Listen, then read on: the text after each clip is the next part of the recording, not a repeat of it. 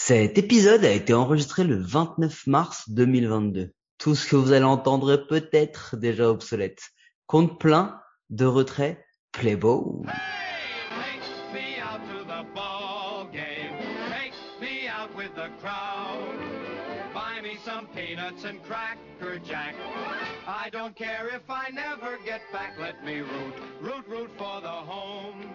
trente équipes de blaireaux et deux podcasts par jour. C'est l'épisode vingt-quatre, c'est présenté par moi, Mike, et mon invité gratuit de prestige, Martin de The Strikeout. Merci Martin, comment ça va? Bah, salut Mike, salut à tous. Bah, ravi d'être à, avec toi et pour euh, discuter un peu euh, preview avant cette début de saison. On a hâte que ça commence, hein. Le pays du noir et blanc vous accueille, l'alternance entre la hype de la régulière et la déprime de la post-season. Vous irez bien de mars à septembre, puis pleurerez d'octobre à février. Bienvenue chez les Chicago White Sox.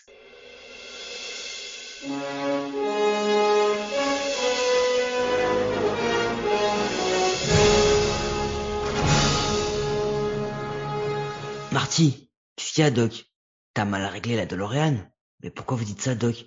Mais les White Sox sont tout heureux, ils sont en train de gagner. Mais oui, mais on est en septembre, Doc. Et oui, parce que les White Sox, quatre-vingt-treize victoires, soixante-neuf défaites, ont écrasé l'American League Central avec des statistiques, franchement, qui en feraient pâlir plus d'un. Dites-vous quand même que euh, c'est le maximum de, de win, enfin c'est le plus gros bilan de la de la franchise depuis deux mille cinq. Euh, par contre, un petit truc important, euh, leur bilan face aux équipes de losers, donc ils n'ont pas fait la post-season, soixante-seize victoires, quarante-sept défaites, soixante-deux pour cent, énorme. Par rapport aux équipes qui ont fait la post-season, dix-sept victoires, vingt-deux défaites, soit quarante-quatre pour cent. Et pourtant, en régulière, les statistiques au pitching, c'était de la qualité, hein. C'était vraiment de la qualité. Ils finissent cinquième en average, troisième en O B P, septième en O P S, septième en run. Euh, pardon, ça c'est leur stat au bâton. Donc on va tout de suite aller sur le bâton. De toute façon, même comme ça, ce que je disais, le, leur stat au bâton, ils sont très très bon aussi, euh, avec l'un peut-être l'un des line-up les plus réguliers malgré les blessures, hein, de Tim Anderson, et cetera. Euh, Tim Anderson, tiens d'ailleurs, All-Star, il n'a fait que cent vingt-trois matches, il a dix-huit stolen base, un O P S à huit cent six, soixante et un R B I en étant lead-off, une W A R à quatre virgule huit, c'est le meilleur de l'équipe. Donc c'est pour vous dire que quand le meilleur il a une W A R à quatre virgule huit et qu'ils sont parmi les meilleurs line-up de la ligue, c'est que vraiment c'est régulier et que tout le monde contribue à cela. Il a mis quatre-vingt-quatorze runs quand même. José Abreu, W A R à trois, trente home runs, cent dix-sept R B I, O P S à huit cent trente et un, cent quarante-huit hits, quatorzième encore au vote de M V P. C'était un gros collectif, comme je vous disais, plus que de grosses individualistes. Ils ont surtout frappé pour le hit, pas forcément pour le home run, parce qu'ils finissent dix-neuvième En, en frappe euh, de, de home run, mais ils sont surtout appuyés sur un pitching staff de qualité. Les starting pitchers, quatrième en R A, quatrième en whip, douzième en B B par neuf, deuxième en K par neuf, quatrième en hit par neuf. Je peux tout faire, ils sont quasiment top cinq ou top dix de toutes les grosses stats de pitching en régulière, euh, avec notamment Lance Lynn, W A R à cinq virgule quatre, E R A à deux virgule soixante-neuf, strikeout à cent soixante-seize. Il a fait treize quality starts sur vingt-huit game starts, All-Star, troisième au vote Cy Young. Il y en a un autre qui a été All-Star et cinquième au vote de Cy Young, c'est Carlos Rodon. Carlos Rodon avec une W A R à cinq, une E R A à deux virgule trente-sept. Il a, il a starté vingt-quatre matchs avant un peu de se blesser euh, et de disparaître. cent quatre-vingt-cinq strikeouts, une whip à zéro virgule neuf cent cinquante-sept. Mais c'est pas tout, parce qu'en plus de ça, ils avaient un gros bullpen, douzième en E R A, septième en huit, huitième en B B par neuf, deuxième aussi en K par neuf, hein, euh, ce qui en fait l'équipe qui mettait le plus de K euh, de, de, de, de la ligue, euh, avec Liam Hendricks, All-Star, huitième au vote Cy Young, E R A à deux virgule cinquante-quatre, soixante et onze innings pitch, E R A plus à cent soixante et onze, strikeout par neuf, écoutez bien, quatorze virgule trois. Et puis il y avait Giolito, Crochet, Kopech, six. Bon, le problème c'est qu'ils étaient en division de pipe, donc c'est un peu pour ça qu'ils se sont quand même pas mal amusés. Il euh, y a eu Papi La Russa qui, qui tenait encore, mais bon, faut pas oublier qu'il s'est embrouillé, embrouillé avec tout, tout, tout le vestiaire, euh, Papi La Russa, euh, parce que notamment, on s'en rappelle euh, de Yoenis Mercedes qui avait plié le game du, du Rookie of the Year à fin avril, euh, début mai, et qui bah du coup bah, a plié ses, ses bagages, on l'a plus jamais revu. Il euh, y a eu aussi les City Connect Jersey qui sont sortis, euh, bon, un peu au goût de dollar, hein, chacun, euh, chacun y trouvera ce qu'il voudra.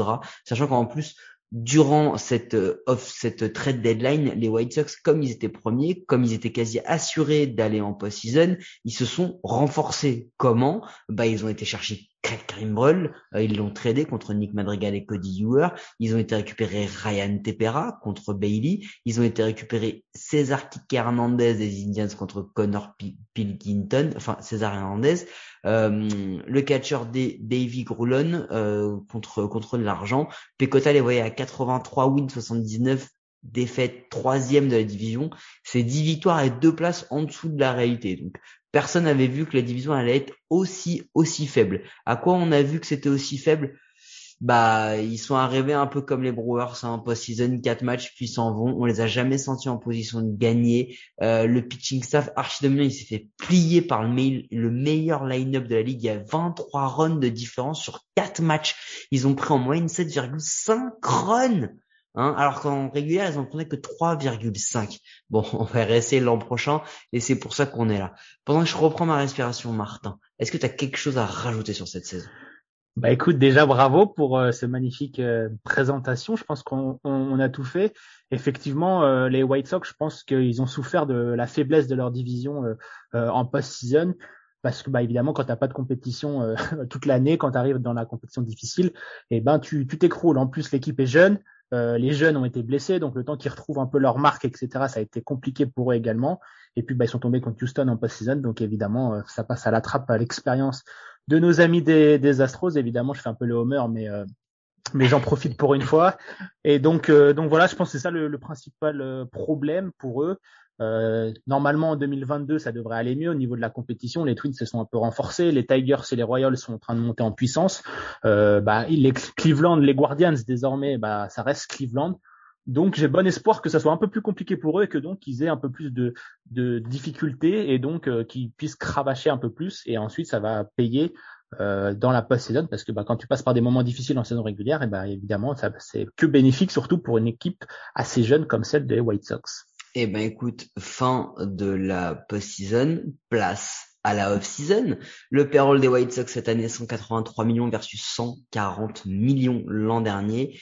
Euh, bon, c'est encore une augmentation, mais ils sont tellement loin des luxury tax et faut pas oublier que c'est quand même un gros marché Chicago, donc ils ont encore de, de quoi faire. Ils ont évité l'arbitration avec Adam Engel et Reynaldo Lopez. Ils ont signé euh, en free agency Leury García deuxième base, enfin ils l'ont re-signé. Euh, ils ont aussi euh, signé Josh Harrison deuxième base, Vince Velasquez, Joe Kelly et Kendall Graveman, tous lanceurs. Ils ont perdu, attention dans l'ordre, en joueur d'opposition, Marco Hernandez, Matt Reynolds, César Hernandez, Billy Hamilton et Mickey Madhook, Is, euh, Tim Beckham et Ruben Terrada aussi, pardon. Et ensuite, euh, Carl Edwards, Ryan Tepera et Carlos Rodon qu'ils ont euh, aussi perdu. Et ils ont, pardon, je voulais vous le présenter tout à l'heure, re-signé Craig Kimbrel. En trade, rien. Euh, en, en waivers, ils ont clémé un releveur des Yankees, euh, Johan Ebar, et ils ont surtout en blessé bah, l'une de leurs dernières signatures, Joe Kelly, euh, qui lui aussi est blessé. Euh, pas trop actifs les White Sox euh, sur cette off-season parce que j'ai l'impression qu'ils croient en leur effectif, qu'ils croient en leur futur et du coup ils se sont, euh, ils ont continué de s'appuyer là-dessus et vu qu'ils viennent de lancer tous leurs jeunes, ils ont pas, ils ont, ils vont peut-être attendre deadline d'avoir quarante matchs d'avance pour voir comment ils peuvent se placer, non?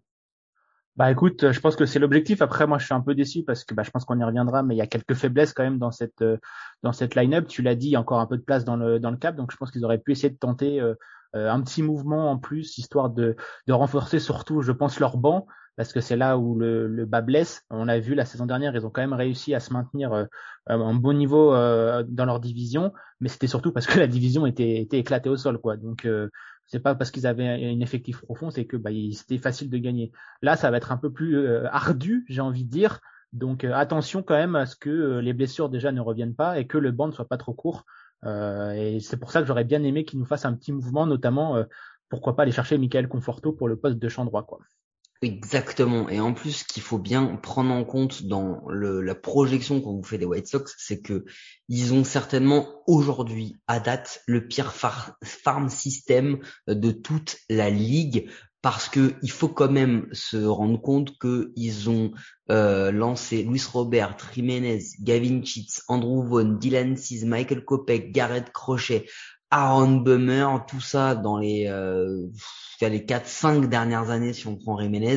Donc en fait en vrai euh, tous les toutes, tous les first pick, tous leurs premiers choix, ils les ont développés au maximum pour les amener euh, en M L B. Donc en fait, bah c'est normal qu'ils en aient plus parce qu'ils commencent à être premiers tout le temps et forcément bah ils arrivent plus à avoir des top prospects, mais ils sont en train de le rebâtir tranquille pendant quelques années, mais ce sera pas pour cette année. Donc je propose qu'on passe tout de suite au line-up prévisionnel parce qu'on va vous le donner avec donc receveur Yasmani Grandal, première base José Abreu, deuxième base Josh Harrison, troisième base Yohan Moncada, shortstop Tim Anderson, en outfield Eloy Jiménez, Luis Robert, Leury García, D H Gavin Sheets et sur le banc Sebi Zavala, Andrew Vaughn, Miker Adolfo et Adam Engel. Est-ce que tu nous donnerais pas le pitching staff, Martin?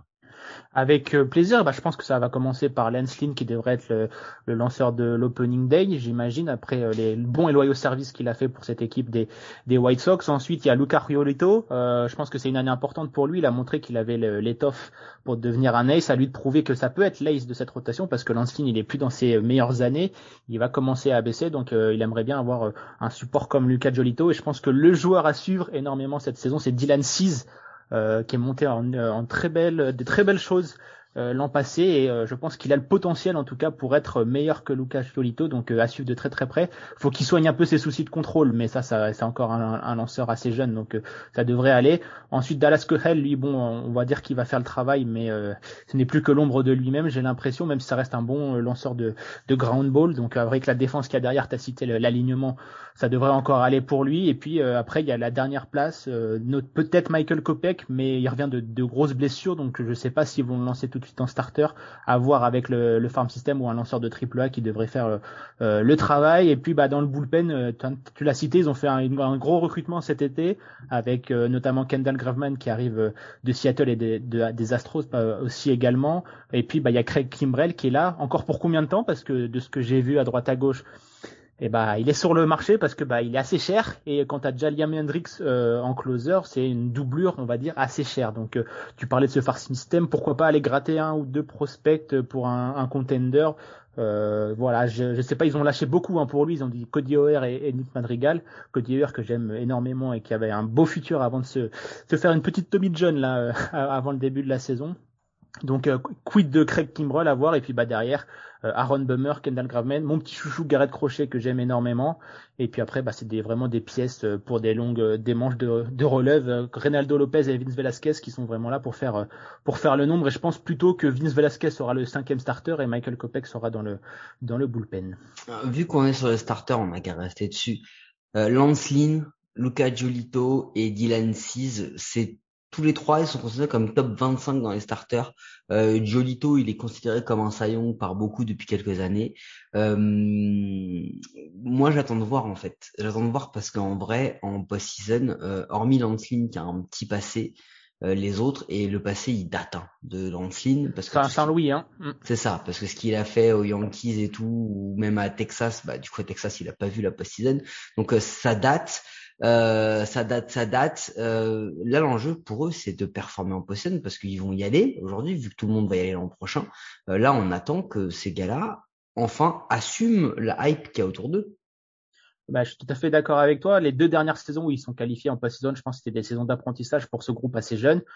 Euh, bon, à chaque fois, ils sont fait taper par Houston, euh, mais euh, ça arrive à, à pas mal de gens en, en post-season. Donc, euh, donc voilà, c'est cette équipe. Euh, Euh, voilà, il faut il faut prouver, comme tu l'as dit, Giolito et Cease, ils sont en train de prouver en saison régulière que bah ils ont les, les, les épaules pour être des euh, des contenders pour le Cy Young. Euh, moi, je pense que Giolito et Cease, ils ont même un potentiel pour être top vingt, voire top dix de de la M L B si euh, ils arrivent à, à gommer un petit peu le, leurs erreurs. Mais tu l'as dit, hein, en M L B, ça joue euh, en post-season, et donc c'est là où ils seront jugés. Et euh, moi, je moi je regarderai surtout, euh, comme je l'ai dit tout à l'heure, Dylan Cease, qui a pour moi le plus gros potentiel de, de ces trois-là, quoi. Lance Lynn, on sait ce qu'il, on sait ce qu'il va faire. Il va faire du, euh, du moins de trois d'I R A, mais avec pas mal de strikeouts. Giolito, c'est une grosse force de frappe, mais Cease, je vais suivre de près parce que en deux mille vingt et un, il a été plutôt prometteur. Parce que, en plus de ça, ce qui est, ce qui est hyper important, c'est là que ça va reposer sur eux, c'est qu'on les a cités, mais il y a Dallas Keuchel quand même encore dans l'alignement, hein. Donc euh, bon, euh, on... bah il est quand même sur la pente euh, très très descendante. Moi, voilà. Ça me fait du mal. Ça me fait du mal. Mais je sais que toi, ça te fait du mal. Mais ce que je veux dire, c'est ça, c'est que on a quand même lui, donc euh, on ne sait pas ce qu'il va donner en fait. Hein. Euh, pour, on va, on va la faire très simple. Hein. Dallas, il peut sortir, Dallas Keuchel, il peut sortir de la rotation dès le mois d'avril si vraiment il nous fait trois, euh, quatre très mauvais starts. Euh, il peut sortir tout de suite. Enfin, ils ont, ils ont, ils ont, ils ont, ils ont du potentiel. Ils n'ont pas forcément les lanceurs, mais ils ont du potentiel. Parce que l'autre, c'est Michael Kopech. Euh, moi, je pense qu'ils vont le tenter en starter euh, parce que quand, je sais pas. Ils vont, ils vont le tenter un moment ou un autre parce que lui, le départ de Rodon, il est aussi là pour libérer de la place pour les petits jeunes qui coûtent moins cher et qui sont peut-être moins à risque et moins sujets à blessure que Rodon. Donc, la fin de rotation, elle est, elle est encore un peu bancale euh, du côté des White Sox. C'est pour ça qu'on a besoin de ces trois-là. Par contre, il y a un autre truc, c'est que leur bullpen, il a été incroyable en régulière l'an dernier. Ils ont des noms, et cetera. Mais ça pose quand même des questions parce que euh, Vince Velasquez, euh, c'est la, peut-être la pire saison qu'il a fait l'an dernier, sa pire saison en carrière. Euh, il va falloir qu'ils rebondissent. Ils ont, ils ont huit gars qui sont projetés. Euh, cent soixante-deux matchs et post-season parce que bon ils vont y aller, huit lanceurs en bullpen avec des très grosses têtes et des mecs qui peuvent lancer quasiment tous les jours hein. Hendricks, Kimbrel, si t'as besoin d'eux tous les deux jours ou tous les jours, ils vont le faire. Euh, pourquoi avoir été récupéré Joe Kelly par exemple, qui est blessé encore, il a tout le temps été blessé depuis deux trois ans. Euh, quand il vient, c'est juste pour faire le spectacle et pour se mettre en et pour se mettre en valeur. Je sais que tu l'aimes beaucoup, Joe Kelly, mais ce que je veux dire, c'est que pourquoi ce move en fait? Pourquoi re-signer Velasquez? Pourquoi euh, aller prendre Joe Kelly alors que finalement ils en avaient peut-être pas besoin et qu'ils auraient pu capitaliser sur autre chose? Bah c'est vrai que, comme je le disais tout à l'heure, je pense qu'ils auraient pu capitaliser pour un joueur de plus de champ, euh, histoire d'étoffer un peu leur leur banc, et cetera, ou même leur, leur poste de titulaire. Un lanceur, je pense, un cinquième lanceur, ça aurait été pas pas trop. Je pense que c'est ça, Vince Velasquez. Euh, je pense qu'il va il va tourner parce que Michael Kopech, euh, c'est un lanceur avec énormément de potentiel, mais il est blessé tout le temps. Donc euh, il faut une un peu une safety valve comme on dit. Donc euh, ce sera ce sera lui. Et je pense que Joe Kelly il est là parce qu'ils sont en train d'anticiper déjà le départ de Craig Kimbrel. Euh, ils ont levé l'option, je pense, parce qu'ils voulaient pas le voir partir gratuit après avoir tradé Nick Madrigal. Euh, je pense que ça, ils vont un peu l'avoir mauvaise pendant de quelques années de l'avoir trade euh, leur petit Madrigal. Donc euh, ils essayent de récupérer quelque chose pour Craig Kimbrel, euh, donc à voir. Pourquoi pas éviter de prendre un prospect et aller chercher plutôt un joueur M L B ready directement. Euh, aller essayer de gratter euh, des mecs qu'on peut gratter toujours, euh, histoire dans le fin fond de genre aller voir les Rangers et leur dire bah tenez vous voulez un closer, on vous donne un closer, donnez-nous John Gray ou un truc euh, un truc dans dans le genre parce que bah les Rangers ils vont être encore euh, assez assez bas dans la division. Donc voilà, je pense que comme je suis assez d'accord avec toi, ils auraient mieux dû dépenser cet argent. Après je pense qu'ils sont aussi euh, un peu un peu occupés euh, par ce cap également parce qu'ils n'ont pas trop envie de le, le dépasser. On sait que ça arrive, ça peut arriver vite, il y aura des joueurs à, à prolonger. Euh, donc euh, il va falloir faire attention, surtout il va falloir suivre le dossier José euh, José Abreu qui est, je crois qu'il est en fin de contrat euh, incessamment sous peu, donc euh, quid de quid de notre ami José qui est là depuis deux mille treize. Justement on en parlait, Abreu, moi Abreu j'ai fait un package, je les ai tous mis dedans, j'ai fait Abreu, j'ai fait Anderson, Moncada, Jiménez, euh, tous ces mecs là on les considère comme des all-stars, ça paraît acquis. euh, Abreu il a eu euh, il a eu un titre de M V P sur un tiers de saison, euh, voilà, enfin euh, ça fait très longtemps qu'on les voit très beaux ces gars-là, mais ça fait très longtemps que quand il a fallu être bon, ils l'ont pas été en vrai. Donc euh, ça c'est extrêmement important pour les White Sox parce que comment ils vont gérer ces stars qui sont censées être des stars aujourd'hui mises en valeur dans la ligue. Je veux dire Tim Anderson, on le voit dans toutes les publicités de la M L B. Euh, Jiménez, on nous en, on nous en a plus parlé l'an dernier quand il jouait pas, quand il allait revenir, que quand il est revenu et qu'il a joué. Euh, Abreu, voilà, il a un statut de M V P. Euh, derrière, comment ils vont gérer Ces, ces vieux-là, avec l'émergence notamment de un qui pour moi doit être la, une, la future star de la, de, de la de la de l'équipe, de la division et peut-être un des top dix de la ligue, c'est Luis Robert, euh, qui lui doit doit être là. Comment ils vont gérer ça? Est-ce qu'ils vont tout miser sur Robert ou est-ce qu'on va encore jouer avec les vieux? Parce que franchement, euh, moi j'ai quand même l'impression que là il y a un moment peut-être qu'ils commencent à tourner la page. Bah, je pense que ils vont tourner la page avec Tony La Russa. Je pense qu'ils disent bon, on tente une dernière année avec ce groupe et Tony La Russa à sa tête euh, et euh, pour tenter pour tenter le all-in. J'ai envie de dire, comme tu l'as dit, le, le farm system il est pas prêt de fournir des pièces intéressantes avant un, un bon moment. Donc ils se disent bon bah on tente le all-in cette année avec euh, justement bah les José Abreu, les Yasmani Grandal, un peu les les papis de cette équipe pour encadrer un petit peu ces ces jeunes, leur donner leur leur dernière once d'expérience et pour pouvoir les, les former au mieux et ensuite euh, passer le passer le relais. Donc euh, pour moi, je pense que c'est la dernière année de Tony La Russa déjà. Euh, à moins qu'il nous fasse la surprise du chef et qu'il aille en World Series, mais euh, je te cache pas, j'ai peut-être spoil un petit peu, mais pour moi ils iront pas en World Series, donc je pense que Papy La Russa, ça va être euh, la porte pour monsieur. Bonne retraite à vous, euh, bon, bon Hall of Fame pour les coachs pour vous, mais je pense qu'il faut passer la main. C'est pour ça que j'ai été très surpris quand ils sont allés le chercher par rapport à A J Hinch, on le savait, hein, c'était le, le duel entre les deux. Euh, je me suis un peu renseigné sur le, le sujet. Tout le monde voulait Hinch dans le front office des White Sox, et c'est le, le propriétaire de la franchise qui a dit non, je veux Tony La Russa et je vais imposer Tony La Russa à tout, à tout l'effectif, à tout le roster. Et puis bah tu l'as dit dans ton introduction, il a eu quelques altercations avec la jeunesse euh, des, des White Sox, donc c'est pour ça qu'on comprend pas trop euh, ce qui se passe. Il a un peu cramé Yermín Mercedes, le pauvre, en, le, en le jetant, euh, le jetant au fauve euh, quand il a fait son, il a célébré son, son home run.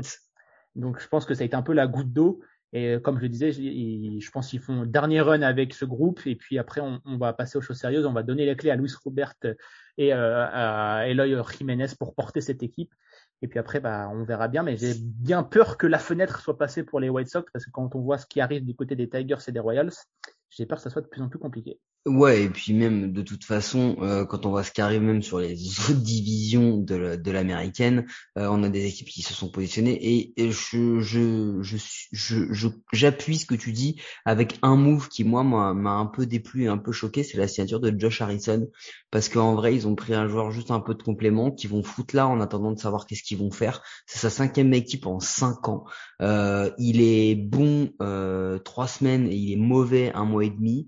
Euh, il alterne un peu ça, je le sais, il a niqué une partie de ma fantasy l'an dernier, euh, mais ce que je veux dire c'est que euh, ils font des choix là, euh, Dallas Keuchel de le maintenir par exemple, c'est vraiment des choix où on se dit bon, on le tente un dernier, un dernier, un, un dernier moment, et alors juste un comme ça par rapport au move, on, on l'a dit, il leur faut un starter, il leur faut un gros frappeur, c'est possible en outfield.